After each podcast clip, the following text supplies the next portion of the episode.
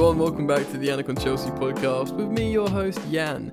Um, interesting podcast today. I have on the excellent Joe Tweedy. We um, talk about pretty much everything when it comes to Chelsea and recent happenings. You know, Chelsea of the past. Uh, Joe recently wrote an excellent article um, sort of dissecting Chelsea's DNA and success in recent history, um, and we sort of delve into that, try and uh, apply it to Chelsea at present. Uh, we talk about the you know the game at Wembley, obviously. We you know chat about Kepa briefly. Uh, we look at Spurs and we look forward. So it's an excellent episode. Um, I hope all you guys enjoy it. And yeah, let's get straight into it. Okay, ladies and gentlemen, I'm uh, delighted to be joined again by Joe Tweedy to the podcast. We've got loads of stuff to talk about. Um, not least a lot of good content in an article he recently wrote, uh, which we'll plug at the end of the podcast, and Joe will tell you um, where to find that. But yeah, Joe, good, good evening, mate. How you doing? Yeah, glad to be back on, mate. And uh, yeah, obviously uh, another quiet week in the life of a Chelsea fan. So I imagine we probably don't have that much to talk about today. yeah, exactly that. Uh, you know what? Um, before we get into it, like this, this could this could have been um, a lot different, couldn't it? This uh, this this the sort of context of this podcast, you know, because uh, like many Chelsea fans, we we were fearing the worst about that game, that final. But then again, you know, in retrospect, we could have won it, so it could have could have gone many sort of ways. But um, before I start picking your brain, do you feel positive about the result? Yeah, I think. I mean, looking back and, and having probably what, a couple of days now to to reflect on it. I, I, think, yeah, many people went in fearing the worst. You know, you've just mm. been absolutely torn to pieces by the side 6 0. And, you know, I, I, looked at the sort of the performances leading up to this, and you know, nothing's really sort of sticking out in terms of, you know, uh, we're, we're sort of going to turn up and put in this sort of spectacular performance. But mm. I think, you know, probably for large parts of the game, I'd say with the majority of the second half, certainly in the in the extra time period, I actually thought we were the better team. Yeah. First time in in a long while, which I think actually we we matched them in in key areas and. Yeah, you know, I, yeah. I think that while the result was disappointing, particularly to lose on penalties, yeah, um, you know, the yeah, the, the, the performance I think overall was was probably one of the best that we've had um, in in a, in a sort of good uh, well against good opposition. Yeah. this season under Sarri, I would say. Okay, well, yeah, I mean, yeah, it's got arguably since maybe the the two 0 um, yeah. win. Although that was more of a, the second half, we were we were better in that. But yeah, there's loads of things to take out of this game. Just to let the listeners know, the format of today's podcast. Uh, a little bit looser, but me and Joe are going to talk about this game. Uh, a, a, bit of a bit of drama in it, which I'm sure you all could guess the uh, the subject matter. Um, players, player roles. Um, this, I guess, would be sort of part one. Um, and I want to talk about a couple of bits Joe talked about in his, his article. And in part two, we'll look ahead to the game tomorrow against Spurs and then just sort of look forward with this team. But um, there's loads of things we can pick up about.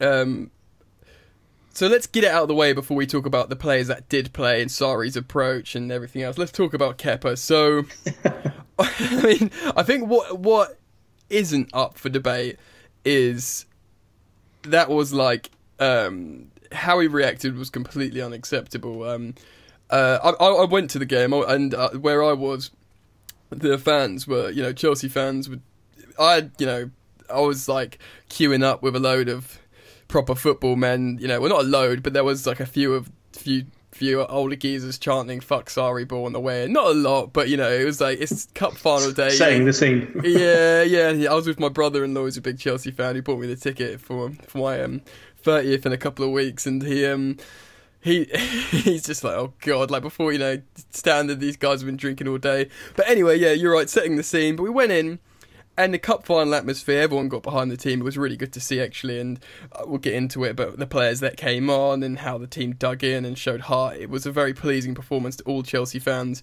in the stadium but I think everyone was on the same page when we thought, just get off Kepa. You know, you, it doesn't matter why you want to come off or you know, just you have to come off. And before I do want to get all your thoughts on it, but, but before I, before I do, um, I got into a debate about it. Kind of was almost became redundant online, but I do genuinely feel I know Kep has been injured and stuff, but it would be a sort of master stroke might be over uh, exaggerating a little bit, but it would certainly be a very good tactical switch, saving that fourth substitution, putting on a goalkeeper that is, you know, the sort of narrative is he is very good at saving penalties, and but more importantly, if, if Kepa's got a bit of a knock, not only is he good at saving penalties, he knows the opposition, and even if like that's become a bit, I know, and oh, it's also worth mentioning he was the hero in that final two uh, seasons ago when he made three saves in the shootout, which is, you know, it could be clutching at straws there. But I think the most prominent thing would be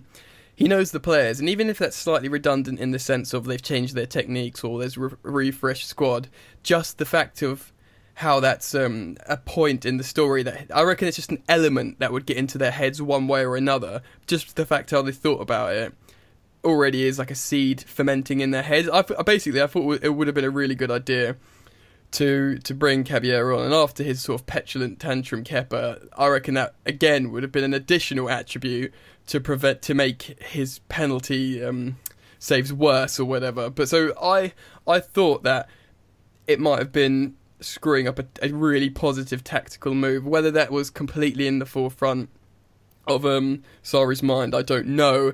Uh, you would imagine that she'd have been cleared up this kind of stuff before. And Sarri did say in his presser today that that you know it would have been good to have Willian for that those reasons, but he's still doing the misunderstanding for it was a knock, you know, uh, cover up. But how do you feel about it, Joe? You know, I assume you think it was like a. I mean, I've never seen anything like a football match at all. I mean, but it was it was bizarre. It was bizarre. It? Yeah. The, the, one word to describe it was bizarre. And mm.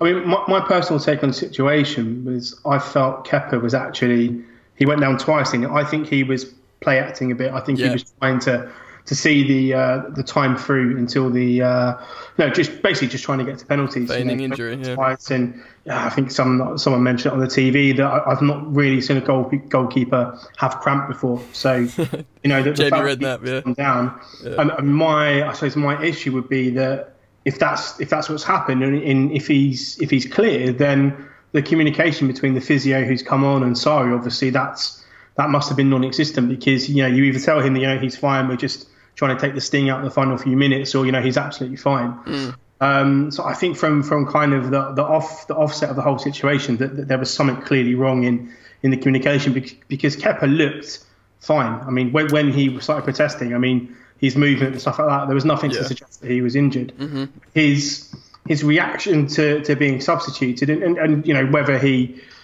I think he, he, he lost the plot a little bit in terms of maybe he, he thought he told the physio or something mm. like that. But the it's it's just bizarre. I mean, it's bizarre. It, it's it's unacceptable. Mm. Uh, you know, I've not seen Zola look that sort of you know yeah. downbeat and, and just you know angry at, a situation yeah. before Caballero sort of standing on the on the sideline ready to come on and, and it was it was a weird situation, and I think in, in you know I don't want to sort of delve too much into it because I think the club have handled it pretty well since it's happened, but mm. it, it detracted somewhat away from what had been you know 120 minutes of a very very good Chelsea performance, and you know this this kind of weird sort of ending of, of, of how kind of situation arose, and not only that, I mean it puts enormous pressure on him to deliver mm. in the penalty shooter, and as you say, you know Caballero is is regarded widely in, in football as a, as a penalty saving specialist. And you know, if, if you are you know, doing sort of this whole Tim Krul thing in the World Cup where he yeah. comes on and then saves the penalties, and obviously, as you say, it's a bit of a, a, bit of a stroke of genius from the manager, but it it just came across as, as completely weird on, on, on the television. And I think you're right. I think there was an element of Sarri maybe trying to capitalise on on a, an injury to, to bring on Caballero. I'm not sure if it would have been a predetermined thing. Mm. Um, but, but the whole situation, I mean, you know, showed a complete and utter disregard for for Sarri as a manager. Mm-hmm. Um, you know, I think that the the players on the pitch really, maybe bar David Luiz, who, who sort of tried to do something, at least tried to do something about it. Mm. It was that was a peculiar situation. I've never seen so many players sort of be looking elsewhere and pretending that that the obvious wasn't yeah, happening. That was bizarre, yeah. yeah, I think it was just. I just think it was a peculiar way to to get towards a you know a situation in terms of the penalty shootout in, in just a, a bit of a weird vibe must have been mm. around the penalties. You could kind of see you know when Kepa was going back to the huddle. Um, so, you know, Sarri's obviously trying to kill him, and Rudiger yeah, Rudiger's Sarri speak, back. Yeah, speaking Italian, Rudiger was speaking Italian yeah, to him. exactly. You know, this this whole kind of circle of, of just strangeness and Kepa just walking along like nothing's nothing's wrong, yeah. everything. But, I tell you what. I tell you what. You, you, you, know. So I think everyone's on the same page. Whether what his intentions were, what you know, no one really knows. It is good how they squashed it, and they're sort of given it such a sort of sterile approach to the media that they can't really do that much more with it in terms of printing and and headlines and stuff, which is kind of which is good. Like you say, they've handled it well, but I've never seen anything like it. We can talk about um, players' responses and, and you know maybe a lack of leadership, or I know that's becoming a bit of a cliche in um, in terms in Chelsea recently, or certainly the captaincy role because you know we both know what would happen if JT or Lampard was on that pitch. They would, he would have picked him up by his ears and carried him off. So um, it it is an interesting one, and, you, and you, it is a shame because it has put um, it's so typically Chelsea in the negative sense because it does. Yeah. It's just it just it was a shit show. Do you know what I mean? Was, and, yeah. it, and it was such a great. It was going too well in terms of um, in terms of uh, how Sarri's approach was. And before we get on that, just to just to end on Kepa, it, it was petulant. He can't be dropped because of obvious reasons. I don't think he'll do it again. Um, we can talk about the characters of other players, but I'm 98 percent uh, frustrated with him and can't believe he's undermined the coach like that. Um, you know, John Terry and Vincent Kompany's comments both pinned it down perfectly of how they spoke respectively of the situation and how you know ridiculous it was. But there is there is a sort of um, uh, a perspective that is circulating around the uh, Chelsea fan base a little bit, and I can understand why. How there is something a small positive about how he reacted um, because we're talking about players, you know, being a bit passive, maybe um, not giving it all, but he was so invested in being the man for Chelsea there that he did the wrong thing, um, which which was very much the wrong thing to do. Um, and he's you know made us look bad. He's made the coach look bad. He's made the club look bad. But if he just like passively put his head down and confidence dropped, but he there was an element of like no bollocks to this. I'm the leading man. You know I'm incredibly good. I want to fight for this title in this final. Um, I'm not. For me saying these words, it sounds like I'm condoning it, but I'm absolutely not. But I reckon there's elements of a positive attribute in there that could be nurtured moving forward in terms of having a bit of grit and pride. Um, but it's difficult to dig it to to, uh, to, overlook all the sort of negative aspects of that. But I, I don't want to overcook Kepa, so let, us let's, let's look at the game. Um, prior to the game, we all know the context. You know, slapped about by City at the Etihad. It was um it was a dismal um and historic loss. Um, uh, it was it was it Malmo after City or was it it was and then United after Malmo? Is that right? I can't remember I which. So yeah. Okay, well regardless, it's been up and down, up and down, and uh, no one really know, knew what to expect. There's the joke about the Kovacic Barkley substitution circulation of whatever it is between 60 and 70 minutes. Um, who is he going to play? And he shocked a lot of people in that game, sorry, because he reverted to type in terms of the success at Stamford Bridge, excuse me, with the false nine. And I think people saw that, and unlike before, people reacted differently because towards the end of Sarri's false nine experiment, and even Conte's, people were just hating it. But the fact how he did it, you thought, oh, hold on, he's trying something radically different again, so hopefully we don't get turned over. Started Emerson, which is obviously um, you you and I have discussed that before, and how you know, when the bloody world football pundits are catching up saying, "Oh, I don't think Alonso should be starting for Chelsea," you know, and they're like usually a few months behind. You know, finally everyone's got it. Um, you know that in terms of form and stylistically, and that you like we've done it to death. So he started Emerson, and I think most notably out of all the approach changes from from the the manager, or apart from the obvious uh, less pressing because we don't want to get turned over and, you know stay in the game for 45 minutes and then we can see what we can do after that. But it's the substitutions. Um, it, it, wasn't a Kovacic uh, came on. In fact, his first substitution was Callum Hudson-Odoi, who had played a full 90 minutes against Malmo, an excellent game. Um, and as I say, you would have forgiven him because we all know we want him to play, but you would not have. For him to put him on the bench after playing 90 a few days ago, but for him to be his first sub, granted it was late in the game, but that was, I feel like, um, a really positive move from Sarri. And then you put Ruben on uh, and an Higuain on for, for the extra uh, half an hour and extra time. So for a while there was Hazard, Emerson, Hudson Odoi, Loftus Cheek, and you know all did great stuff in that game. Maybe Hudson Odoi was a bit quiet, because you can maybe get into the game as much. But uh, Loftus Cheek looked excellent, and they were all on the pitch, and we looked. That's sort of when we were looking the better team as well, like you said. So uh, I want to get your thoughts on how he changed the approach and how he put these players on. I mean, um, do you think this would change some minds of fan bases and sorry, Chelsea, the Chelsea fan base and? Do, so do go on, yeah, just just give me your thoughts. on Yeah, I mean, I think the the peculiar thing about this season is that I would say two of our best performances, and both of them strangely have come against Manchester City. Mm. Both of them are almost the, the antithesis of what Sarri is, is trying to to implement at Chelsea. You know, yeah. the, we drop the high press. Um, it's it's a lot more of a, a, conservative outlook. It's it's not playing without the the focal point striker.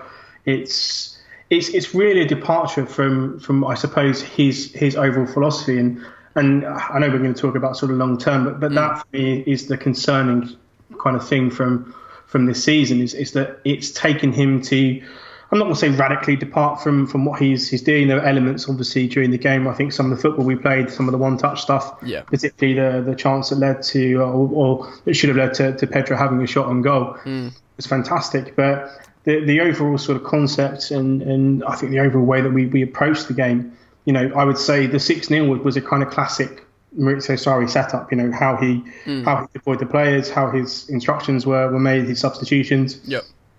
And yet on Sunday, as you say, that the Hudson-Odoi substitution, Loftus Cheek being the the guy who actually come on in midfield for a change, which was was really nice to see, mm-hmm. um, and, and Higuain, um, you know, it, it's it smacked a little bit of someone who was trying to keep their job. Yeah. Um, you know, and I don't want to sort of over the point here, but you know, from from people that I know within within media circles and, and even sort of people I know within football, a lot of people were saying, you know, if Chelsea were to have a bit of an embarrassing defeat against uh, Sunday, don't don't expect or you know don't be surprised if if Sarri's out the door on Monday morning. Mm. So I can imagine that he also is feeling the pressure. So it felt a bit like you know if, if I'm going to go down and we're going to lose here, then you know at least I've I've thrown on Hudson-Odoi and at least I've thrown on Loftus Cheek and I haven't started Alonso and mm. you know, mm. the, the, whole kind of selection and approach was was was almost kind of to defy the the sort of typical way that he he sets his team up and maybe the typical kind of approach that we've been associated with him. So, yeah, I, I think that, that was one of the first interesting points. Is the success was kind of you know in, in spite of his typical way that he approaches things. Mm-hmm. The the interesting thing, and I know we're talking about for a second, is is how he follows this up with the Tottenham game. Mm. If if this is a one-off approach and this is just a, a blip. Mm. Weird to say that a good positive performance is a blip, but if it's if it sort of sl- slightly flies in the face of, of how your you know your how your entire philosophy of, of football is, is meant to be played, then it, it, potentially can be seen as a blip. So I think a lot of it will, will kind of see how we change together the City and and uh, Tottenham performances, how they how they kind of link hand in hand. The subs I thought were, were great. I think mm-hmm. the team that at least the team that ended the game was probably, in, in my opinion, the, the best team that we have. Yes. Um, the the football that we played, I think that the and again, you know, the, the the thing to note here is that this is this is kind of match winning football. This is this is kind of wow, because like a proper football against a really really top side. Mm. You know, City are probably one of the top three or four teams in Europe at the moment. And the mm. fact that I think for for large parts of that second half, and particularly um, particularly when Loftus Cheek came on, that we were very very dominant. Um, we had control of the game. We were actually you know registering a lot more. I would say from a lot more threatening attacks than them. Yeah. Um, and generally, I felt actually that this was one of the games that we had control of. You know, we actually were were pretty much in the driving seat. I think even you know, a lot of pundits are saying second half and extra time, Chelsea were the better side. Mm. Yeah, what I would see going forward is is is that same approach is, is have the confidence to play Loftus Cheek in midfield. Don't just shove him out on the wing. Have the confidence to start with Hudson-Odoi. Because I think you're right. He wasn't he wasn't electrifying, but his directness is such a massive difference compared to Pedro and Willian. Oh, absolutely, yeah. You know, this kind of not dawdling in possession, but you know, Pedro I think was was pretty horrible to be perfectly honest. The, mm. the chance that he he didn't take or didn't didn't you know didn't take the shot and was was pretty crucial. That that could have been the game. Mm. Um, and I think winning again when you've got Hazard who likes to slow the game down and then and then accelerate. When you've got someone on the other side who's who's trying to do that as well. Mm. Um, there's not enough attacking cut and thrust for me. So mm. I think Hudson-Odoi is actually quite a nice foil for Hazard in that respect because when he gets the ball, we know he's going to go forward. We know he's going to attack. So yeah. I like balance and, and yeah, finishing with with Palmieri. You know, I think again probably his best performance to Chelsea, and it, and it, was a very, very good performance, a very complete performance from a fullback. Mm. Uh, nice to see a, a, player who has the confidence to actually to play forward and, and and be able to get up and down, and also I think very solid defensively. You know, he Very did solid. get got beat once by Sterling, but you know, this is a guy who's in probably the form of his you know form of his career at the moment, and he's going to take most fullbacks one on one, three, four, five times a game. So the fact that I think Palmieri got beat maybe once by him was was very very good. Um, and generally, I just think that the whole balance of the team looked so much better when you Yeah. had Palmieri, Loftus Cheek, and Hazard on the left hand side. You know, I think uh, Kante and Jorginho were, were excellent for large parts of the game. Uh, Oh, Kante was a superb. balance, and then the only disappointing thing was I think when Higuain came on, you know, I mean, he, he, he might as well not have come on for the impact that he had. But you know, Yeah. if, if, we, if we had a different forward option, maybe uh, maybe the rest of the season would look a little bit more positive. But that's the only position that I'm concerned about if he plays this team going forward. Yeah, I mean that's great. There, there- there's that great photo of the uh, of the team lining up at penalties, and you just like I, I think I tweeted like that. You just want that to be your eleven, you know? Yeah. Like, that's my team. Um, yeah, Higuain. I feel like I feel like he will still score goals, and uh, you know, Hudson Odoi will put some on his head and stuff if he does play. There's a there's a few things I want to pick up on. You're right about. I feel like Sarri, it did sort of sort of it stank of a, of a of a coach doing all the right things to like appease everyone. You're right, but I feel like there's a certain like um sort of uh, undeniable elements. Like obviously, I think everyone knows he. I think you know there's that rumor that he fell out with Alonso because he was been so poor, but uh, Emerson has been very good. Alonso's been very poor. Even prior to this game, Emerson's had really good games for Chelsea. Um, you know, barring Bournemouth or whatever. But he would have seen that. So I feel like he probably wanted to start Emerson. I think Emerson might have started in the City win as well. So there's certain elements, and obviously. Uh, it's not just media hype. He'll be seeing there's undeniable positives to Callum Hudson Odoi. So I feel like he probably there was a big part in his head like, oh, if I put him on, this is good. But then I don't think he was completely um, conceding to all his ideals to to make this presentable. I feel like he's like he he is happy with a lot of making these changes. But um, I want to I want to talk about um, a few things about what you said in um, in your article in part one. So I reckon part Sure. one's going to be pretty big. But before before we do get into that, um, my my issue my issue with Sarri is I I feel like he would be happy to continue like this, to continue with these players, and, and also and also with Ruben as well. Like I feel like he might have actually been make you know making that spot his own prior to his back recur- injury recurrence. So there's a lot of all these things that I think maybe would have been going the right way anyway, but um. But I'm just not sure they're all, they've all everything's fallen in the right place. But would you be happy for Sarri to continue his attempt of implementing his football. And this, I want to talk to this, talk to you about this as a whole, and and uh, in relation to your article and stuff. But would you be happy for him to continue trying to do this, but um, but being flexible in the in these kind of games? Like, say if he is here next season and we're in Champions League, maybe Champions League games. Or if we do come up against an informed, say United at the time, or against City or Liverpool, um, and he's just a bit more pragmatic in certain games. Um, I know a lot of people have lost faith in him, but could you, would you be happy for him to continue trying to implement his style? Maybe getting a couple more players in. You know, the, we could talk about the transfer ban, but even if it does come in, I feel like it would probably get pushed back for a window. Uh, we could, would you see a realistic side of him continuing his project, but learning lessons on the way, and, and then you know being flexible in these kind of games uh, in between?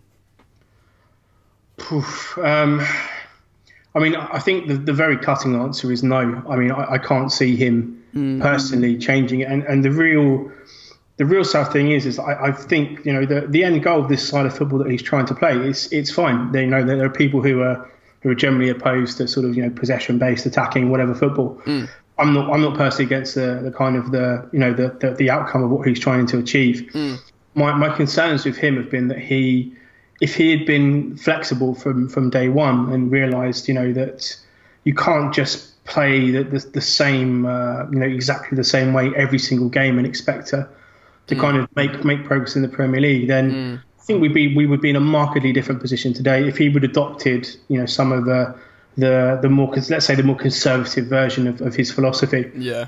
Um, in in just some games this season, I think we would be in an entirely different place. Oh and yeah, absolutely. But do you not think? Do you not think as well? Like, um, you're completely right in saying that. But do you not think it's so difficult from his perspective because he might be seeing something on the training pitch and know his approach, but then he gets to the match and he's always looks frustrated. He's not like, oh, for some reason, you know, this isn't working. He he sees what's happening in front of him, and he's like, well, this is bullshit. This is not what I want, sort of thing. You know, like the the pass, the fast passing is static because no one's running into the space to receive the ball, or you know, they're getting rattled, or they've suddenly forgot how to track a runner. You know, he might just suddenly feel like, rather than oh. I'm starting to doubt my philosophy in this league and country. He's like, well, this is they've just completely not doing what they're meant to be doing now. Do you reckon there's a chance of that? Um, and that's why he thinks, well, okay, have another week of training. Yeah, everyone's been very good. Let's try this again. Or do you think that once he sees them not being able to execute it in a competitive game, he has to make that compromise regardless? See, I mean, the I suppose the issue for me is actually it's, is the coaching implementation on, on the training ground that I I find probably the the worst aspect of, of his entire reign because mm. we've actually got progressively worse. I think as the season's gone on in exactly, playing this style of football. And I often look at the team and I often think that there are players. You know, don't I mean again? I'll, I'll make this point many many times over. I'm I'm not in any way suggesting that this squad is is fantastic or, or really better than fifth or sixth placed in terms of in terms of ability in, in the mm. league, you know, kind of overall. Yeah. But I often feel that the way that he coaches this sort of positional play, this shadow play, this this very, this very way Italian. of coaching, very Italian manner. I mean, he's he's Conte with a different, you know, with an aesthetically pleasing brand. That's basically the mm. the coaching style that people maybe don't assume just because he plays passing, attacking football. Yeah, but I think that times actually that he's overloaded players with instructions on where they need to be, the types of decisions they need to make.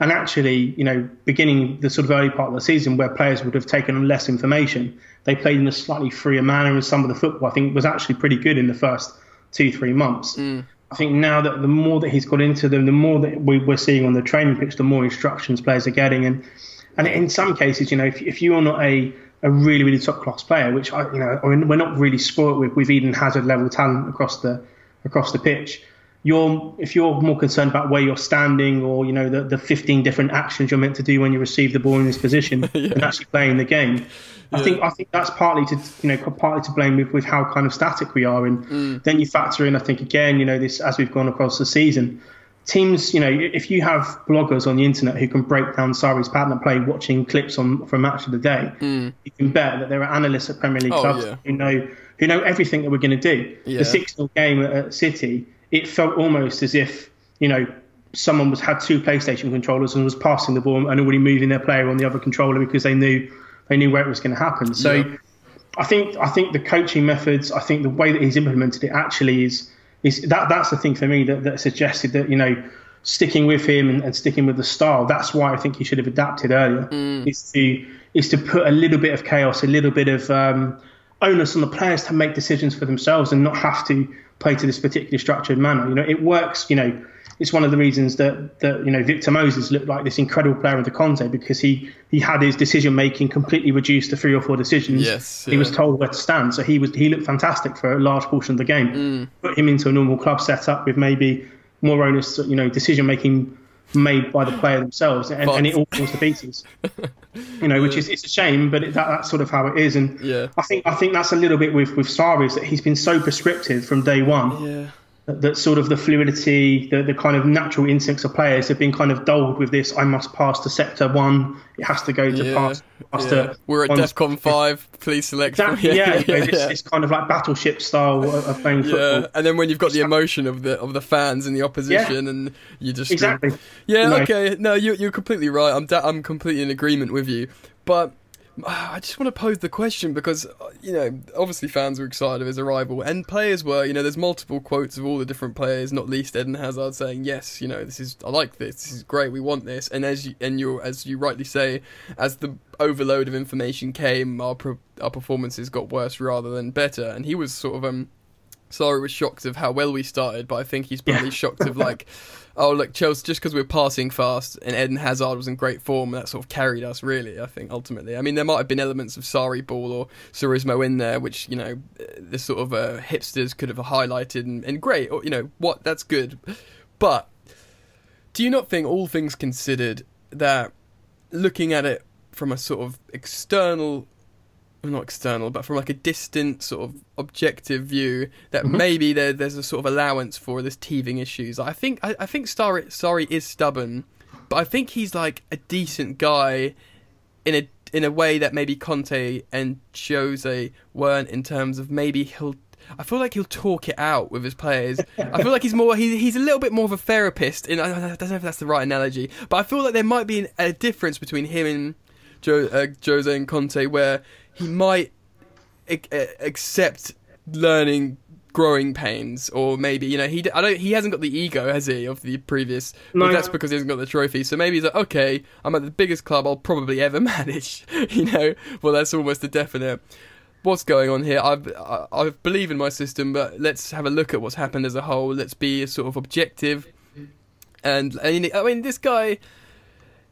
It's so easy to forget that these guys are professionals. They, like us, will get swept up in all this. But you know, is there is there a chance they'll look at the beginning of the season, the end of the season, what players are doing in between, what his opportunities are, and be like, right, let's make this work by doing this because people were and before I wanted the next thing I want to talk about is is a bit dissected bits of your article and or themes from your article but it, it, I, I mean I'm sort of a, a, being a bit of a I'm not like a, a Sarri fanboy I was a change fanboy for Chelsea um yeah I agree yeah and and I just think, you know, this guy came in and he said some things that resonated with me about the joy of football and nurturing the child and play. And I, I'm quite a sort of like hippie like that to think like, oh, that's a really sort of open, compassionate view about how you should enjoy football and nurture the element of play. I haven't heard that for from a football coach. Um, so I, you know, it, I just think, is there a chance that you could look at this and feel like I'm not bigger than this club? But I'm don't, I don't, I'm not Jose Mourinho or Conte. Maybe I can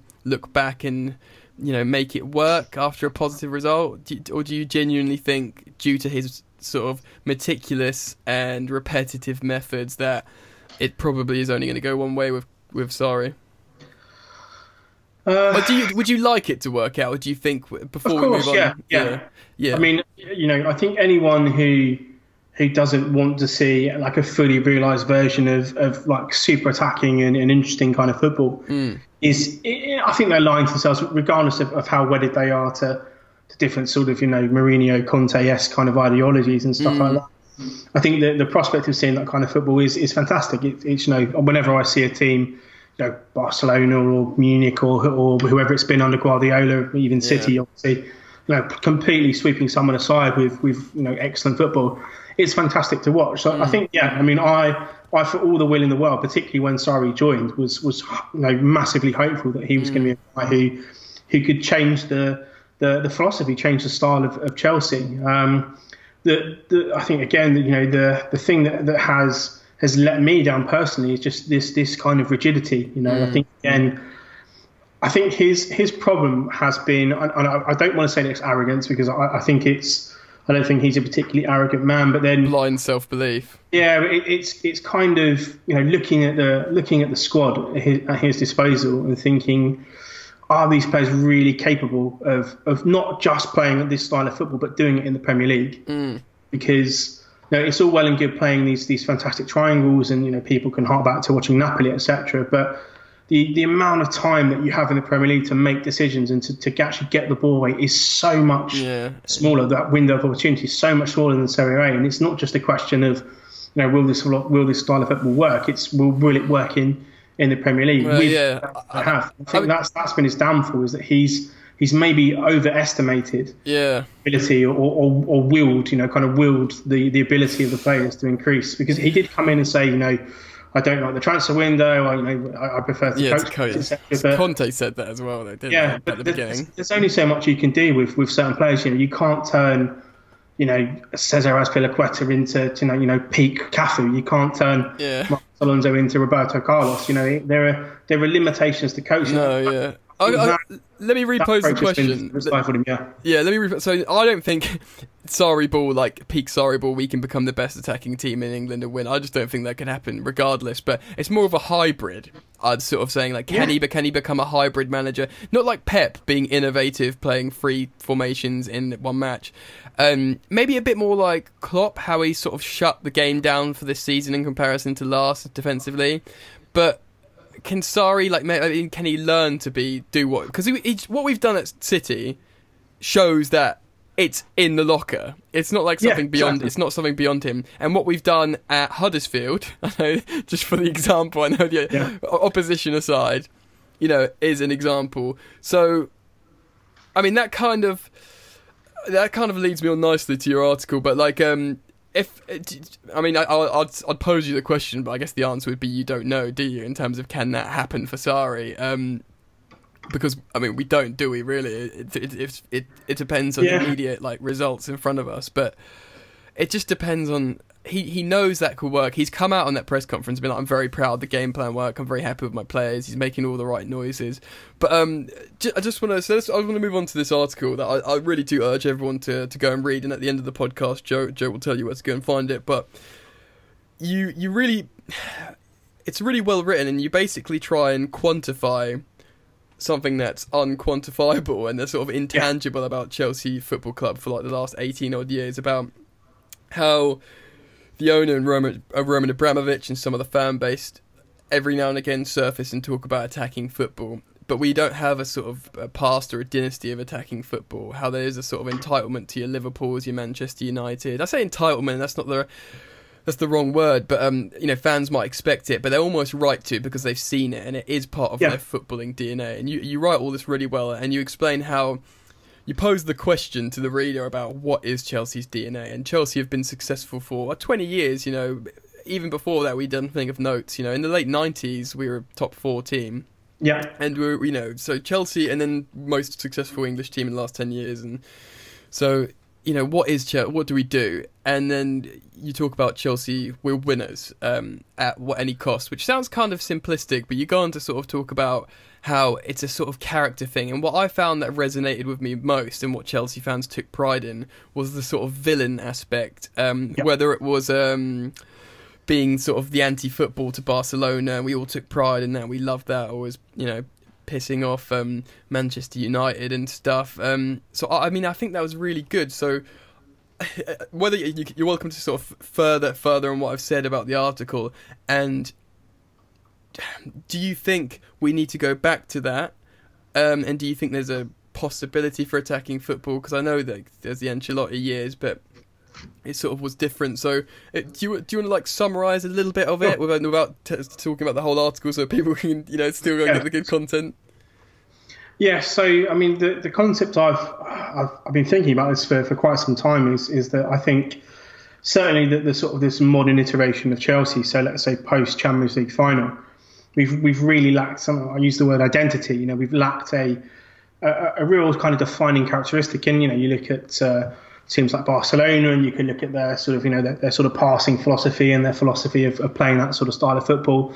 Same with Ajax. You know, Manchester United fans often expect just gung ho attacking football. That's sort of the, the Ferguson way. That's kind of the sort of the Busby Babes way. Is they will kind of outscore you. Liverpool, obviously, as much as it pains me to say, I've got you know a lot of a lot of history rooted in in you know being a very successful side in the 80s and, and whatever. And I think with Chelsea, the, the the concept I was trying to pick up on is that we we kind of came to prominence in, in a way that I think irritated a lot of people. You know, we, we came in with, with a brand which is money, and within a, a season, we were kind of at Europeans' top table, and, and without really being invited, we just sort of kicked down the door and was like, okay, lads, we're here. Yeah. Um, and I think at times it's it's that, that we've almost been embarrassed about about our own success, and, and our success, you know, has often come. I think you know we, we have played some fantastic football under Mourinho. You know, the first two seasons, some of that, that football with Robben and Duff was mm.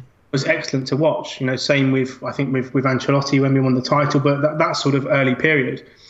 And we kind of put that to the back burner, and people focus on you know sort of the the kind of the dogged determination, the kind of the will to win, the, the sort of the character, the the resiliency, the the, the ruthlessness of this team, and it was this sort of aggressive kind of character that we had when playing against some of Europe's, Europeans, uh, you know, sort of the big boys. I'm talking about the Barcelona games, and I remember us really, really, you know, really outplaying Bayern Munich and you know lots of teams that you, you would expect, uh, you know, Chelsea previously to have been nowhere near. And it's it's this it's this characteristic I, I call it Chelseaness, this kind of under, underlying sort of principle of, of of kind of how we've approached some of these big games and, and how we've kind of you know been been quite happy to spoil the party and I think that's that's the the best phrase to describe it is that you know often I watch some of these teams play against Barcelona and it's almost like they're happy to be on the same pitch as them you know mm. happy to, you know, they want to swap shirts. They want to, you know, they, they, oh, I played against Messi. Whereas yeah. I think when, when we've played against them, it's been like, you know what, we, we are going to kick every single bit of you that we can.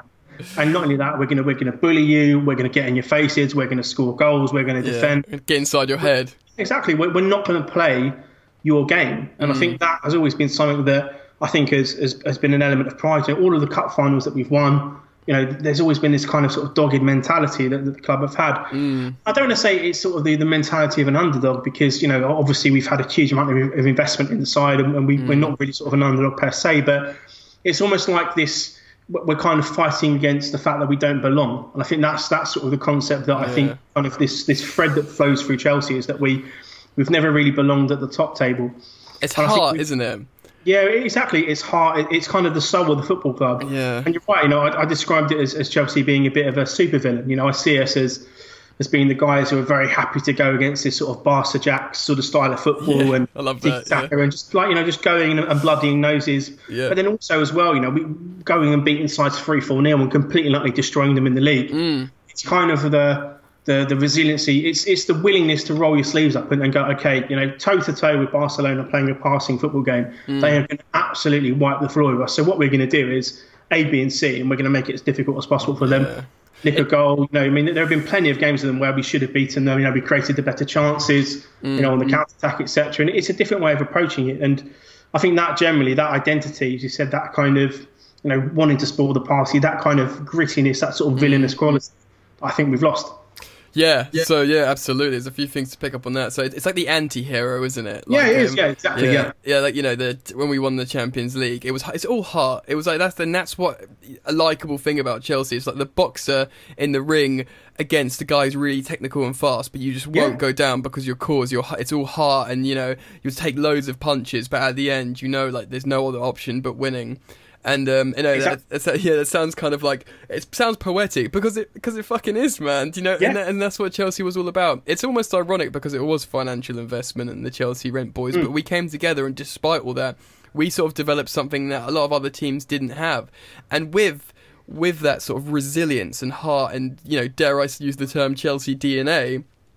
Um, the four nils came because these players are like titans you know, they're titans on the pitch, and you're like, you know, we'll stop these guys going out. You guys are f- afraid of us. You, of course, you're not getting in. You know what? We can bang goals as well. So yeah. ultimately, the goals came. Um, and sadly, uh, what what your article sort of encapsulated a lot is that it, this Chelsea DNA, it, it kind of our success there were the, the roots were in through certain players and characters in the club, yep. and you know mainly through players, and then maybe a couple of coaches and you know back staff that maybe dwindled dwindled out, and you know even up to Steve Holland and Emenalo to a to a sort of diplomatic degree, but um.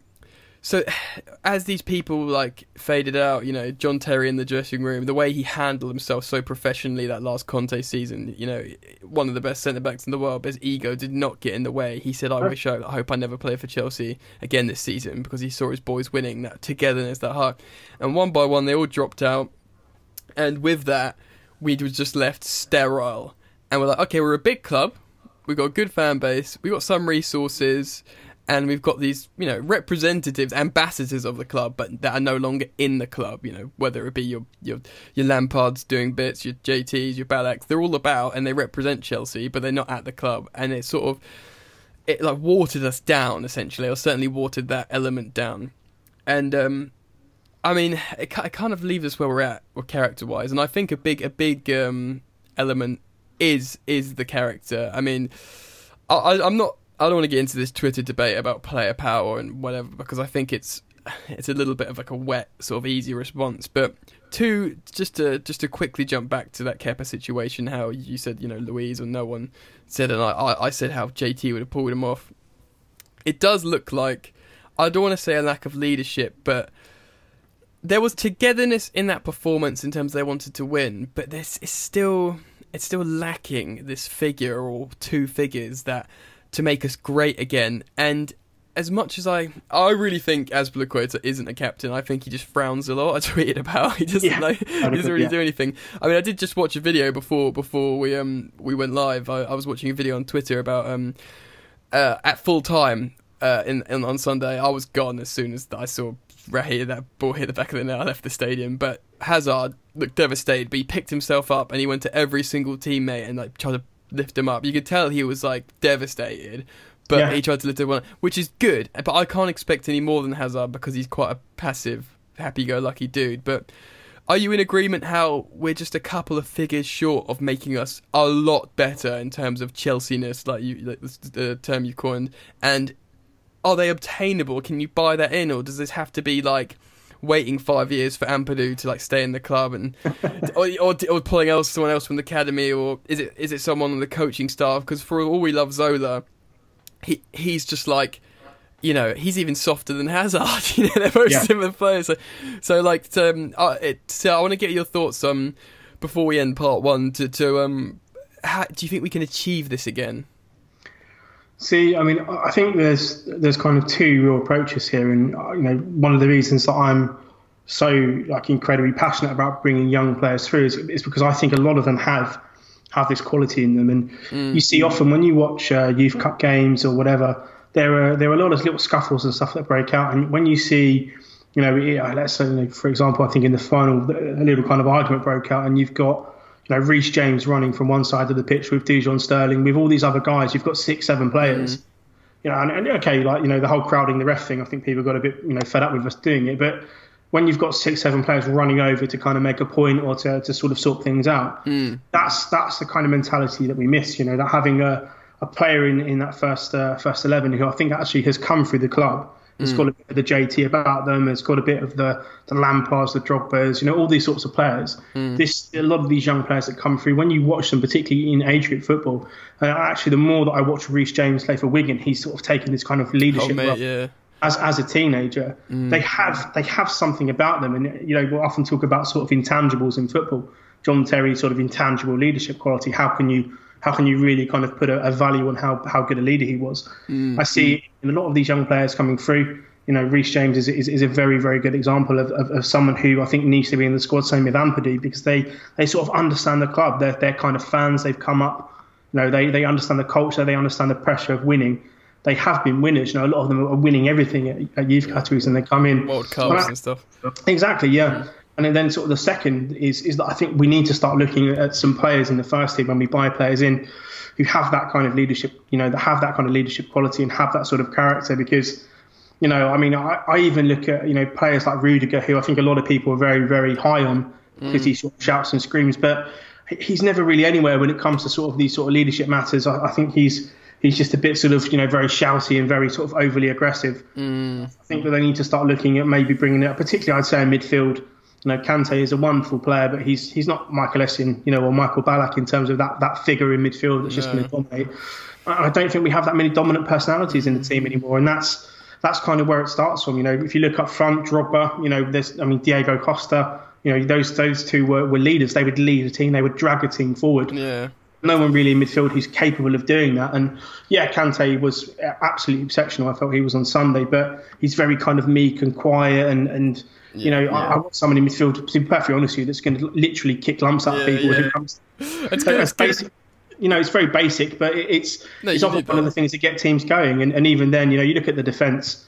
I mean, Palmieri, you know, lovely footballer, Azpilicueta, great servant at the club, but I, I agree with you. He's never a captain in a million years. No. Luiz possibly, but Luiz is up and down, and Rudiger's the same. So you know, there's not a great deal at the club at the moment that you know, unless you were buying in some some really established players to, to sort of create that culture again. But Yeah. it's tricky.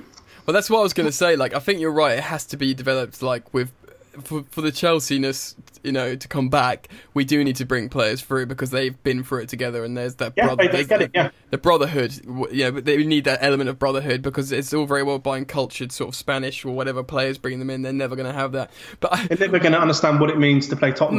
no, no. Well, exactly, you know. exactly. Um, but yeah, my, it's funny that you should say that because the exa- I was just going to throw an example. It would be a shit purchase for a multitude of reasons, but it's funny because you said Tottenham. Because I was going to say we need someone ugly like Chiellini at the back, you know. but it's funny because he said that shit about Tottenham. He knows all about Tottenham. he knows all about Tottenham. But um, you know, someone like that. You know, Kante is indisposable because he's so good, and also he, he makes the, uh, not now and again it's good to be liked to have a player that's liked by world Yeah. football he and he's va- valuable for that and um yeah Reece James as well completely like uh, proper Chelsea, but mad technical skills as well. So you know Yep. that go moving forward. You know that, that that would be perfect. So I think it may be a hybrid of bringing in one one player that has leadership qualities, maybe a centre back or a midfielder that's just you know rough and is willing to just completely you know go to war no matter who they're playing for Yeah. because that's their sort of perspective by default, and then look to bring players through. I think that's the only way to revive Chelsea again, and the club needs to be lucid to that. Otherwise, we're stuck in this cyclone of of shit that we're in at the moment. But um, I want to. We've um, we've done part one to death, mate. So I'm, I'm we're gonna move on to part two. Look forward and see what we can do with these players. So Sure. let's go. Okay, welcome back to part two. I'm still here with Joe. Um, yeah, what a great first part we've uh, we've been through. We've covered a lot of content there, mate. Um, so we're gonna look ahead to Tottenham and maybe just and beyond, maybe for Sarri or just or more so just Chelsea as a whole. So we've come off a good performance at Wembley. Um, we've seen better substitutions, certainly more promising substitutions uh, that we'd want um, as fans, and um, and we're playing Spurs. It's at it's at Stamford Bridge, Joe, isn't it? I think I believe the Tottenham game. I think it's at Wembley. No, it can't be. No, because no, no, it has to be Stamford Bridge. Yeah. Yeah, yeah, yeah. Okay, so it's a Stamford Bridge. um, they've they've lost to uh, they've just come off a loss to Burnley. Now, I think the big question here would be obviously it's good that we come off a good performance. We're at home and and you know all that that all looks really good. But the big sort of question will be, I think Sarri's approach, won't it? Because um, Yeah. if he if he no matter even though Burnley have just beaten them. Um, is that gonna is that gonna be like Sarri's go right? Let's go back to type. Let's go back to my football. Um, I you know I believe we can win at home and that, or uh, is he gonna try and do a bit of a hybrid? Or who's gonna start? What's happening? There's a, there's a lot of things to um to sort of consider. So, what are your thoughts on the game? Firstly, do you sort of echo my sentiments of just uh, not knowing what's gonna happen, or do you do you have an inkling of what Yeah. you might go with? I mean, I, I think the the approach will, you know, I, think probably it's it's better off starting to say that this game may may potentially define his entire time at Chelsea. You know, it's a it's a it's a huge huge game, and you know the, the cynic in me suggests that if you were going to bring in an interim manager, then you would probably want to get Tottenham out of the way because then it's almost a free hit for the rest of the season. Yeah. That that kind of cynical side of me thinks that this game has a, a slightly greater importance maybe than than Yeah, what people I don't think they're cynical. I don't think they're cynical. Yeah. yeah. yeah, I don't know. It's a little bit, but yeah, I mean, potentially, I think it's there's there's a lot on the line here, and then uh, you know, looking back to sort of part one, it's it's a question of whether you take the the positive amendments, the positive tweaks to your playing style were, were very effective against Man City, hmm. and, and implement them against Tottenham. And I think particularly with the team that ended that game, and I'm looking at, at Loftus Cheek in particular, hmm. recent games against Tottenham, particularly in midfield, I've often felt that they've just bullied us, and that, that's that's one of the most upsetting things to me is seeing you know, Eric Dier take complete liberties, Dele Alli, and, and everyone else in midfield just brushing aside our players like they're some sort of you know League Two, know four foot three, nothing, you know kind of foot. So I'm hoping that, that Loftus Cheek brings a bit of that aggression and size and, and technique to, to the midfield because yeah, the, the sort of the Kovacic, Barkley kind of you know the or Kov- Kovacli or Barkacic or whatever it is you want to combine them together. Oh, Uh, there you go. It's, it's, it's, it's Along with se- Wedro, yeah, you know, it's the it's- sequel to it's- Redro. it's, it's you know it's a simple substitution. It's it's Wedro starts and Wedro comes on and Yeah. Barkacic comes off and Barkacic comes on. So go. Yeah, you know I think if he if he plays the, let's say the usual setup um, and and loses, I think that could be him done. Yeah. You know, and I think that, that that is something that he will go into the game with in mind that this is by far the most important game probably this season for him. You know, Tottenham at home.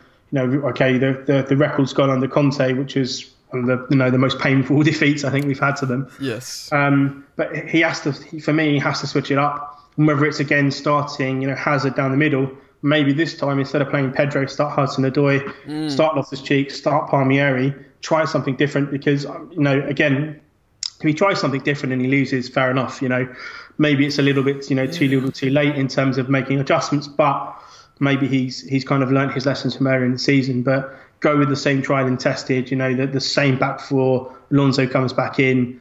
You know, Barkley in Oh. midfield or Kovacic. You know, Higuain. Well, that or- would be it. Yeah. Yeah, you know that that that that could be it. So it's it's a pretty big moment for him. I think you know it's it's really. I think my confidence level will depend on the team that he's picked because yeah, it's you huge, know, yeah. yeah, it's huge. I, I, I would love to see the team that, that pretty much finished the game um, on Sunday start. Whether that's likely or not, I'm not too sure. But I think if he does, and I actually think we've got a pretty good chance against them. But you know, he he will pick the team that he feels is best, and that's where my my doubts start to creep in suddenly. It's interesting, isn't it? Because I don't think you could um, give a better example about how a starting lineup would affect the masses' perception from from one game would affect so much, like a perception of him. Because if if um because you're right to say it's a huge get. Does he? kn- You've got Zola and people in the club telling him, but if he knew how important it was to win this game, uh, like almost as, if not. You know, as important as the as the final in a way in terms of you know the importance of the league uh, position finish and and the history behind the game, then he, like you say, would sh- treat it the same as that. But it, it's just so difficult to sort of pin down whether he's like, no, no, but we're at home and they've just learned, lost to Burnley, so we can of course play our own football, or, or is he going to be like, no fucking way am I taking a risk because I know how important this game is and I know where my job is at the moment in terms of how the delicate position I'm in. So you literally can't call it. But if he, if like you say, if you see the lineup right, and he uh, he did actually say in his in his uh, pre-match press conference today, he pretty much said, "Yeah, I'm playing Emerson at the moment."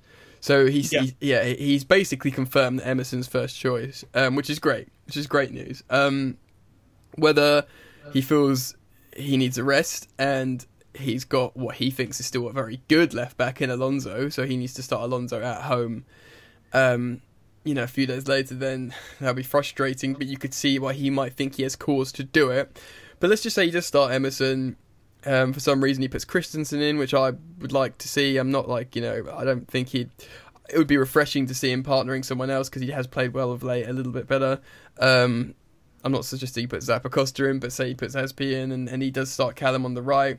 Pedro or, or Wedro combined did did play a lot of minutes, so they might get a rest. And you know, I imagine he will play Higuain again because he had he didn't play that many minutes, and he is his man, and um, he, he's a goal scorer. So I feel like he'll put the striker back in. But if there was a front three of Higuain, Hudson-Odoi, and Hazard, and you know Ruben Loftus-Cheek in the midfield and Emerson at left back, already um, he's done so much for the fans, or, or he's done so much good for himself in terms of the fans. Um, and then you know, if we draw the game two two, so we don't win, or you know we lose three two, but we show heart, and it was an unlucky call to concede the winning goal to Spurs. You know, if the context is still on his side with how he approached the game and the lineup he made, it, does that save his job? And you know, there's so many like um, variables. It's so interesting because there's so Yeah. many variables going into this game, and a lot of them do start with the lineup. Um, so I mean, do you do you think Spurs are vulnerable at the moment because they have had a bit of a hex on us recently? And but the one thing I am pleased about is Dele Alli. I think is still injured, and he's got a sort of he's got a sort of um, trademark goal he scores against us. So I mean that's good. but um, uh, what, what, do you do you think do you think how because there was that, all that shit with. Pochettino losing losing his nut, Yes. and Mike and Mike Dean. I'd, it's probably yeah, yeah, yeah. I mean, Mike, he's box office, isn't he? Like, but, like, Mike Dean. But apparently, it's probably nonsense. Apparently, he said like, "Oh, you know, Llorente substitution didn't work, or you're out of the title race, or something like that," which would have been amazing if he said that. I mean, Mike Dean is box office, so he, you know, he's just he wants to be. He wants to be a star of the show, like I watched He's a celebrity ref. Yeah, he is the celebrity. is a ref. celebrity ref, and like he wants to. If he's not star of the show, he get he gets a bit of a he gets a bit of um uh, uh, throws a tantrum. I heard I heard something funny once on um I can't remember where I heard it, but they talked about how um one one day like if the drama's too much and it's overshadowing him in stoppage time, he's gonna he's gonna score a header at the back post in stoppage Wheel time away in celebration. Yeah. yeah, yeah, like fuck this, like you know, I'm gonna get my get yeah back post header down, Mike Dean on the score sheet. Um, yeah. So anyway, you know that that aside, um, they feel like they've maybe conceded the title. Well, I think Pochettino quite strategically said that for the the benefit of the team. Actually, a lot of people think it's a a really negative thing saying that, but I think he actually alleviates pressure on on his team in terms of performing moving forwards. But uh, are, are they in any way a wounded animal? I know Kane's back and he scored a goal, but how, how do you feel about them as opposition at the moment coming to Stamford Bridge? And are you, you know, after watching the game on Sunday, we both discussed how we can't call it how it's going to go with Sarri, so it's a difficult question to answer. But how do you feel generally about them coming to Stamford Bridge? Do you do you feel like how they are at the moment, how we are, will will win the game, or is that too a difficult question? No, I mean it's it's definitely an interesting one because I, I think recent history would suggest that I think Tottenham definitely turn up against us now. Mm. Um, I think I think you're right. Dele Alli is a huge miss. Um, you know, he's he always scores that header. Yeah. So if we can if we can take away the header, then maybe we've a chance. But yeah, um, yeah, I think they'll they'll not be as confident as what I assumed that they would be. Um, you know, coming into the game, they're, you know, I, th- I, think when they're at their strongest, they're probably better than us now, and that that's something that definitely irritates me. Mm. Um, but it, it, it would be a question of of how big an impact, you know, the fact that Alli and, and potentially I've I've read that Eric Dier might also not play. Yeah, which would also be a huge miss because he's such mm. a pest against us, and no one seems to be able to do anything about him. Mm. Um, losing them, I mean, obviously Kane is, is a massive plus, and he always seems to score against us, which is mm. probably the same for every other Premier League team, to be perfectly fair. But yeah, yeah you know, if, if they're not playing and I, I, think we get the team selection right, I think we, we can definitely win. I think the interesting question is, I think you, you know you were sort of alluding to there is is what sort of the impact on on Sarri. You know, I think probably Chelsea are looking at this now and, and, and maybe thinking that the Premier League, the top four, is is a little bit unrealistic given the, the form that we've been in and, and sort of the up and down nature of, of the season that we've had. Mm. So I think it's a question of you know maybe sticking all, all their eggs into the into the Europa League basket. So if you think that Sarri can deliver the Europa League, then I think you keep him. Mm. But I think after this game, I mean, you know, I'm looking really back at, at Conte's last season because I felt we, we hung on to him for far too long. Once he, he visibly down tools and couldn't be asked, mm. he should have been out the door. But they, they kept him, they kept him, they kept him, and it was like, you know, maybe, maybe he'll turn it around or let's give him a chance.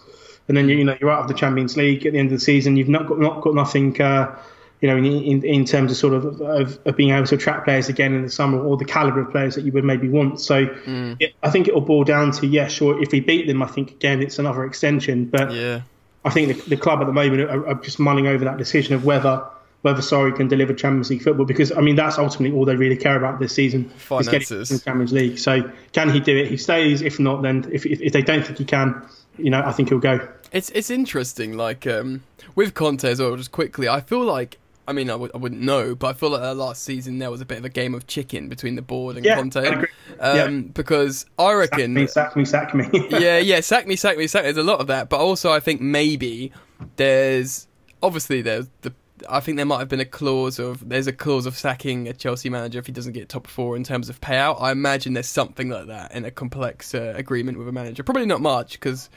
Um, but the standards are so high at Chelsea, or certainly have been you know the last X amount of time that maybe they thought right doesn't get top four we we we release him with one year left um, and we maybe pay him less so we take him and then they've managed to pull some sort of court case out of their ass anyway so I'm sure exactly, there's yeah. I'm sure there's something there so I think there was a bit of a game of chicken there which um uh, sorry, isn't far less wages. I think he's in probably about half. Um, and there would and there wouldn't be that, I don't think. But in in terms of top four, I don't know, you know, like like you say, it'll be a very different conversation after this game. But let's just say we uh, we draw this game at worst um, and take a point, and it was a good performance, so we keep him whatever. But looking at the the route, the league route of top four, it is clutching at straws. But you look at the opposition in, in that spot in Arsenal and United. Realistically, um, Arsenal by sort of default at the moment aren't very threatening. no. Yeah, just because like, even though they can, they have a very good chance of getting top four. They're just they don't have the factor, the feel good factor that United have. So obviously, out of the two, you're looking at Man United, and then you're looking at what's happening at Chelsea recently. A very good performance in the in the cup final. Good players. Um, you know, youth that are waiting to come through and play that are very good. You know, like we've discussed in Callum and Ruben.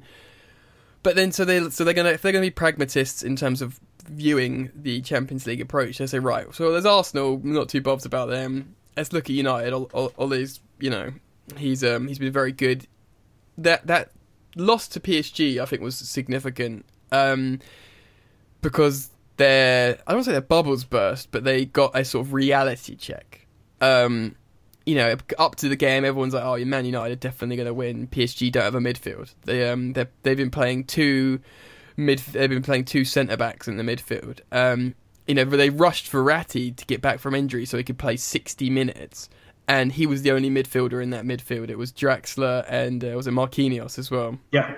So, and they didn't have oh yeah, and they didn't have Cavani and Neymar. so, Yeah. and they were travelling away to a very informed Man United. So all that things considered, it was um it looked like oh you know United are going to turn them over, but then the, they had a massive reality check. Not only that, Pogba you know made made some poor decisions and now he and then he banned himself, which put a really negative spin on that uh, matchup for Man United. Um, and I think they I can't remember who they beat afterwards or whatever, but they you know they've gone back to okay league form. But I think another thing, if if I'm the Chelsea board, I'm looking at them a little bit closely, and I'm looking at their players dropping off like flies in terms of injuries at the moment. And they were flying United under Ole. They were, had a feel good factor. He's got this like talismanic United United DNA figure, and they were all running their hearts off for him. And suddenly, a lot of hamstrings were going ping um, in a very short amount of time, and that was um, not because you know they're not capable of doing that football, but because it's suddenly such a big change from what they were doing with Jose, sitting back and watching the ball. Now they're running all the time. Um, if you look at how many players are out, they've got like nine players out, seen first team players out or something. Not all, granted, not all from you know doing their hamstrings, running in a counter attack for Solskjaer's approach. But I think these are the kind of things that the club might look at and be like, all right, well, we don't have any injury problems. Um, I, I am not too savvy on the the running. I think Man United have got a better running than us, but um, I don't know. Do, do, how, how do you feel about Man United now in terms of being a threat for us for top four? Do you feel better? Do you feel better after these things I've been talking about? And like, um, does it not give you offer you comfort for our for the end of our league campaign? I'm I'm a bit of a traditionalist and I think if we if we play well for the rest of the season that we'll finish in the top four. Mm. My kind of reservations is I, I can't see again going back to, to sort of the, the standard approach. If we if we're adopting the, the standard Sarri methodology for the rest of the season, I can't see us putting enough uh, points on the table to, to really challenge. So it depends. If if we see if we see an adjustment against Tottenham and we win, if we continue to see some form of adaptation of his tactics, some kind of you know evolution of, of his style of play. You know, this is something that, that every top manager has come to the Premier League and had to evolve their their system. Hmm. If we see that, I mean, by all means, I, I wouldn't even really be looking at, at United. I, I think we're definitely good enough to finish to finish fourth. I think the, the performance against City on Yeah. Sunday reflected that. You know, another day, Pedro potentially scores. You know, Hazard potentially could could nick a goal. You know, there, there were there are certainly opportunities on the table that we, you know, on, on another day we would potentially score those. So, you know, if we can if we can do that playing that sort of style against City, then there's no real kind of uh, it's not it's not out of the realms of possibility that we can go the rest of the season put put together a really big sort of push in terms of, of coming in, in in that fourth spot. So, yeah, I mean, I'm. I- I'd like to think that, that you know United, you know they've they've had their very very big new manager bounce. Now I think they'll be they'll definitely be a, a better side. Uh, You know, I think I definitely take your point that they they've probably pushed themselves maybe a little bit too much in terms of the just the the muscular injuries that they all seem to be getting at the moment. So potentially that works in our favour. I think Arsenal will fade just because well Arsenal will fade, won't they? Arsenal So, I mean, will fade, that's, just, that's just a general thing that will happen to them. So I mean, it's for me, it's it's about it's about what we do. You know, if we mm. are consistent, if we can get some sort of change from Sarri, if he's going to be here for the rest of the season, just some adaptation, just something like we saw against City, just some tweaks. You know, just a change of personnel, even more Loftus Cheek, more Hudson Odoi, more Palmieri. You know, mm. more of sort of the the, the players that are going to add a bit more dynamism to the team, a bit more quality in the final 3rd mm-hmm. then I think I think we can definitely we can definitely come there. But you know, a lot of this will will kind of a revolve on who's in charge. You know, mm-hmm. I mean, you know, if Sarri's here, then the, the, the understanding probably will be that he's he's adapted somewhat, and I think then yes, I'd be more positive. Mm-hmm. Uh, he's not here, then again, it's just it's another gamble, isn't it? So well, yeah, it's uh, well, yeah. that's the thing. So yeah, I mean, ultimately, for that point, it's something that we can't answer. It's, it's so much, it's so it's so interesting how so much literally kind of lands in one game. Really, Yeah. the, the narrative is stacked. Um, if he does go, I'm not, I'm not sure they would sack him this season because we are in the Europa League, and I can't see us going out of the Europa League till the end of the season if it happens. So I'm not sure it would happen. But if it did, it looks like it would be a Zola Steve Holland combo, which would probably the only looking at that to work positively would be maybe a 4-2-3-1 resolve maybe i don't know or maybe i don't know if steve holland would want to play a uh, a 4-4-2 i can't you know, unless he tries to go back to a 3-4-3 just for the remainder of the season to get alonso back in the team but i don't think anyone would feel good about that You know? no, no, they wouldn't. uh, and we haven't got moses now anyway so so maybe they'd just try and play a 4-2-3-1 or a 4-5-1 um, and just try and grind it out to the end of the season but um I want to end on a, a theoretical point, but before I before I we get into this next sort of topic, um, I want to just echo my sentiments to the listeners. I'm pretty on the fence, but I do want Sarri to work. I feel like he's got a good outlook on football. He's not like a wanker. He's just an idealist. Um, and you know, early on, it was like we were in the title race, even when we weren't in the title race. Remember that game, that one 0 one all, excuse me, against Liverpool? How good that game was. Everyone was saying, looking at Man United and saying, "You are so far off the top quality of the league." That, in terms of the football that was being presented that day, that was like a talisman. People were saying, "This is the advert for the Premier League." That early Liverpool versus Chelsea game, when everyone was like, "Of course, Sarri's in the title race." You know, we were top of the league like a month in or six weeks in, and you know, there, there there's all and you know as Hazard was coming out saying I love this football and all this that and the other whatever. So I want it to work, and um, I know you wanted it to work earlier on as well, but we sort of had a sort of sobering moments. But so we none of us are just out with saying Sarri needs to go now because we've just been very pragmatic in our discussion and looked at what happens and said the situation will dictate what has to happen. But in a theoretical world, okay, so say it does go tits, or it's the end of the season goes tits, and in relation to our discussion about you know Chelsea DNA, this, that, and the other, I want to talk about if it does happen, what other coach would come in. Um, before I get your thoughts on it, obviously a big one, Zidane. Uh, I'm half French myself, so I think Zidane's one of the coolest guys to ever play football. Um, him signing for Chelsea would almost, almost definitely mean Hazard signing for Chelsea, in my opinion. Um, I had massive concerns about Zidane because he's never built a team in his life. He's just a man manager for Galacticos. I know that's a little bit blunt of me. That I thought, I thought, um, you know, he had a team of Galacticos and he man managed them well. We don't have Galacticos, as you've said. We're we're sort of packing Wedro right now, so you know, good in good good in their day. But I, I, I watched a video by um you might have, you might have seen him a YouTuber called Statman Dave. Uh, he does like analytical stuff, and he said how he, it's a bit like um you know, idealist, like how would Zidane set up Chelsea? And he like talked about, and it is a bit like, well, what was it? He was telling you like all these players that he'd signed. Like, well, he'd signed if he if he signed Cavani, he could do this, and if he signed James Rodriguez, it could work like this. So it's all like you know in a dream world. Yeah. But he did talk about the tactics side of it, like how Zidane's played, how he's changed to a diamond, how he plays the 4-3-3, but how he plays 4-5-1 in certain opponents. Very adaptable. And he, he explained about the percentages of headed goals, uh, and he explained about he, you know, he put the stats out there. See, yeah, in the name, Statman Dave. But he put it all out there. He has a very good, like a, a board of the shapes and the processes and whatever. And, and and it made me sort of, you know, loosen up on my perspective of maybe he's not just a man manager who, who made Ronaldo sit on the bench when he needed to, and certain players do the right things because he did develop certain players and make them very good.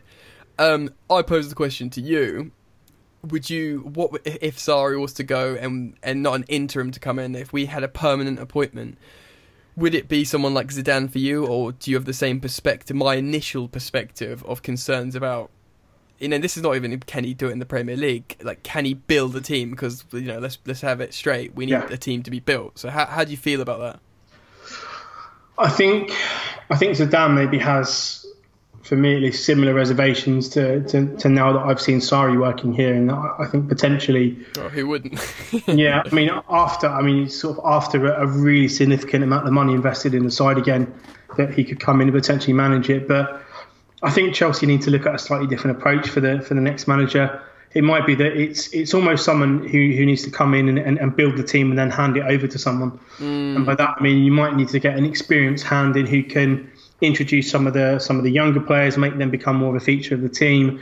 Go and buy buy some better quality players than what we have been. You mm. know, establish a bit of a core of a team for the next two seasons. Mm-hmm. Get back into the Champions League hopefully this season, but but get that being something that we do every season. Mm. Get that kind of uh, you know that sort of fluency back.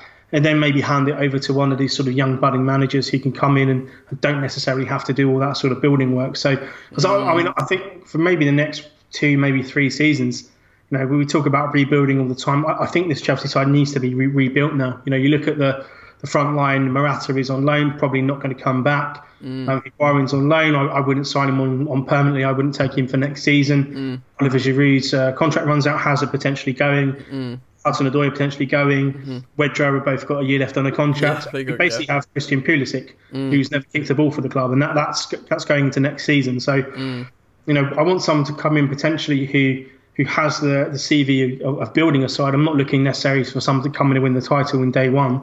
There's mm. someone who can create a side, and, and maybe the the obvious figures is, and maybe the guy they should have brought in last time was was Jardim from from Damn, yeah. You know, he's the only one who really jumps out as someone who can build a side. Youth as well. Yeah, exactly. Yeah, you know, and include a lot of the younger players. You know, you look at that Monaco team that he built. Yeah. wasn't a uh, wasn't a huge amount of money spent in, in, in making it. A lot of it was sensible buys, using Fetuses that won the league. You know, Yeah. maybe he's the guy for the next two three seasons, and then maybe you try and target a Nagelsmann or someone who is a bit more uh, a bit more flavour of the month if you want to give them the team and, and let them run wild. But I, I, I think we need a steady hand because you know we've gone from a, a Conte style to a Sarri style, and, and the kind of the foundations are a little bit shaky at the moment. So it's almost a little bit of a reset, a re kind of take a deep breath at the club, realise that we need to get some foundations in place to sort. A of go. by the book, right? Like a systematic by the exactly, book. Uh, well, enter sporting director, director of football, right? Um, to yes, what- that'd be perfect. Yeah. Yeah, I mean, uh, the argument would be made. I've heard you certainly pose the, make this argument as well as a lot of other people for us to move forward and develop and build and all these things you just said. Um, context and themes are required to go with a direction of all that. Um, you know, Marina Granovskaya, uh, whatever your everyone's opinions on her. She's good at haggling a deal on occasion, but she needs to be uh, informed by someone who's sitting beside her at the desk and says, "I'm this. We're moving forwards now." Um, I'm I'm not in.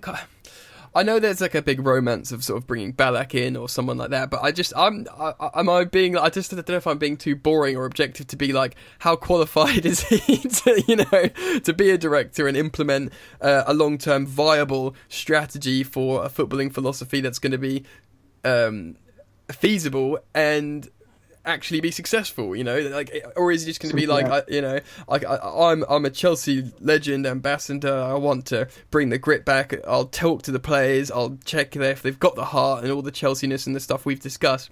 But we need like almost like an ana- not analytical but just a sort of trained brain that really can analyze the climate of football. What's footballing's current climate you know? They've done it right at City but Uh, it's almost like we it, it needs to become an academic thing rather than a, a heart thing. You know, get get get him in the club. But I feel like I'm I'm, I'm poorly educated to all that, so I can't really comment on what what would need. But it it, it just seems like there needs to be someone who knows what they're doing. Do you know what I mean?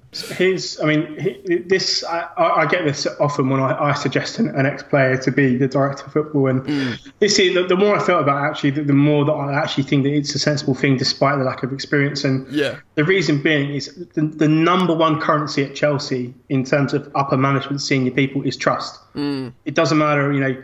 Chelsea could bring in the greatest, and freshest person who's the greatest scout and can unearth the next Pele, Maradona, and Johan Cruyff playing in you know the streets of Bolivia. Yeah, yeah. If Marina Granovskaya, if Roman Abramovich, if Eugene Tenenbaum, if the guys that run Chelsea don't trust them, Yeah. it's completely it's completely pointless. Yeah, that's the- the- interesting. Yeah. The reason that I, I think when you look at someone like Petr Cech, Michael Yes. Ballack, these are players who have at least, you know, I mean, from, from anecdotally from, from people that I talk to and when you read newspaper clippings, they are people that have a pretty good relationship with, with the owner. And I, I think actually that in itself goes an incredibly long way because I don't think at the moment Chelsea Chelsea really need this, you know, incredible, knowledgeable director football person who knows it's everything inside out. Mm. I think they need a sensible person with a footballing opinion that, that the board will trust.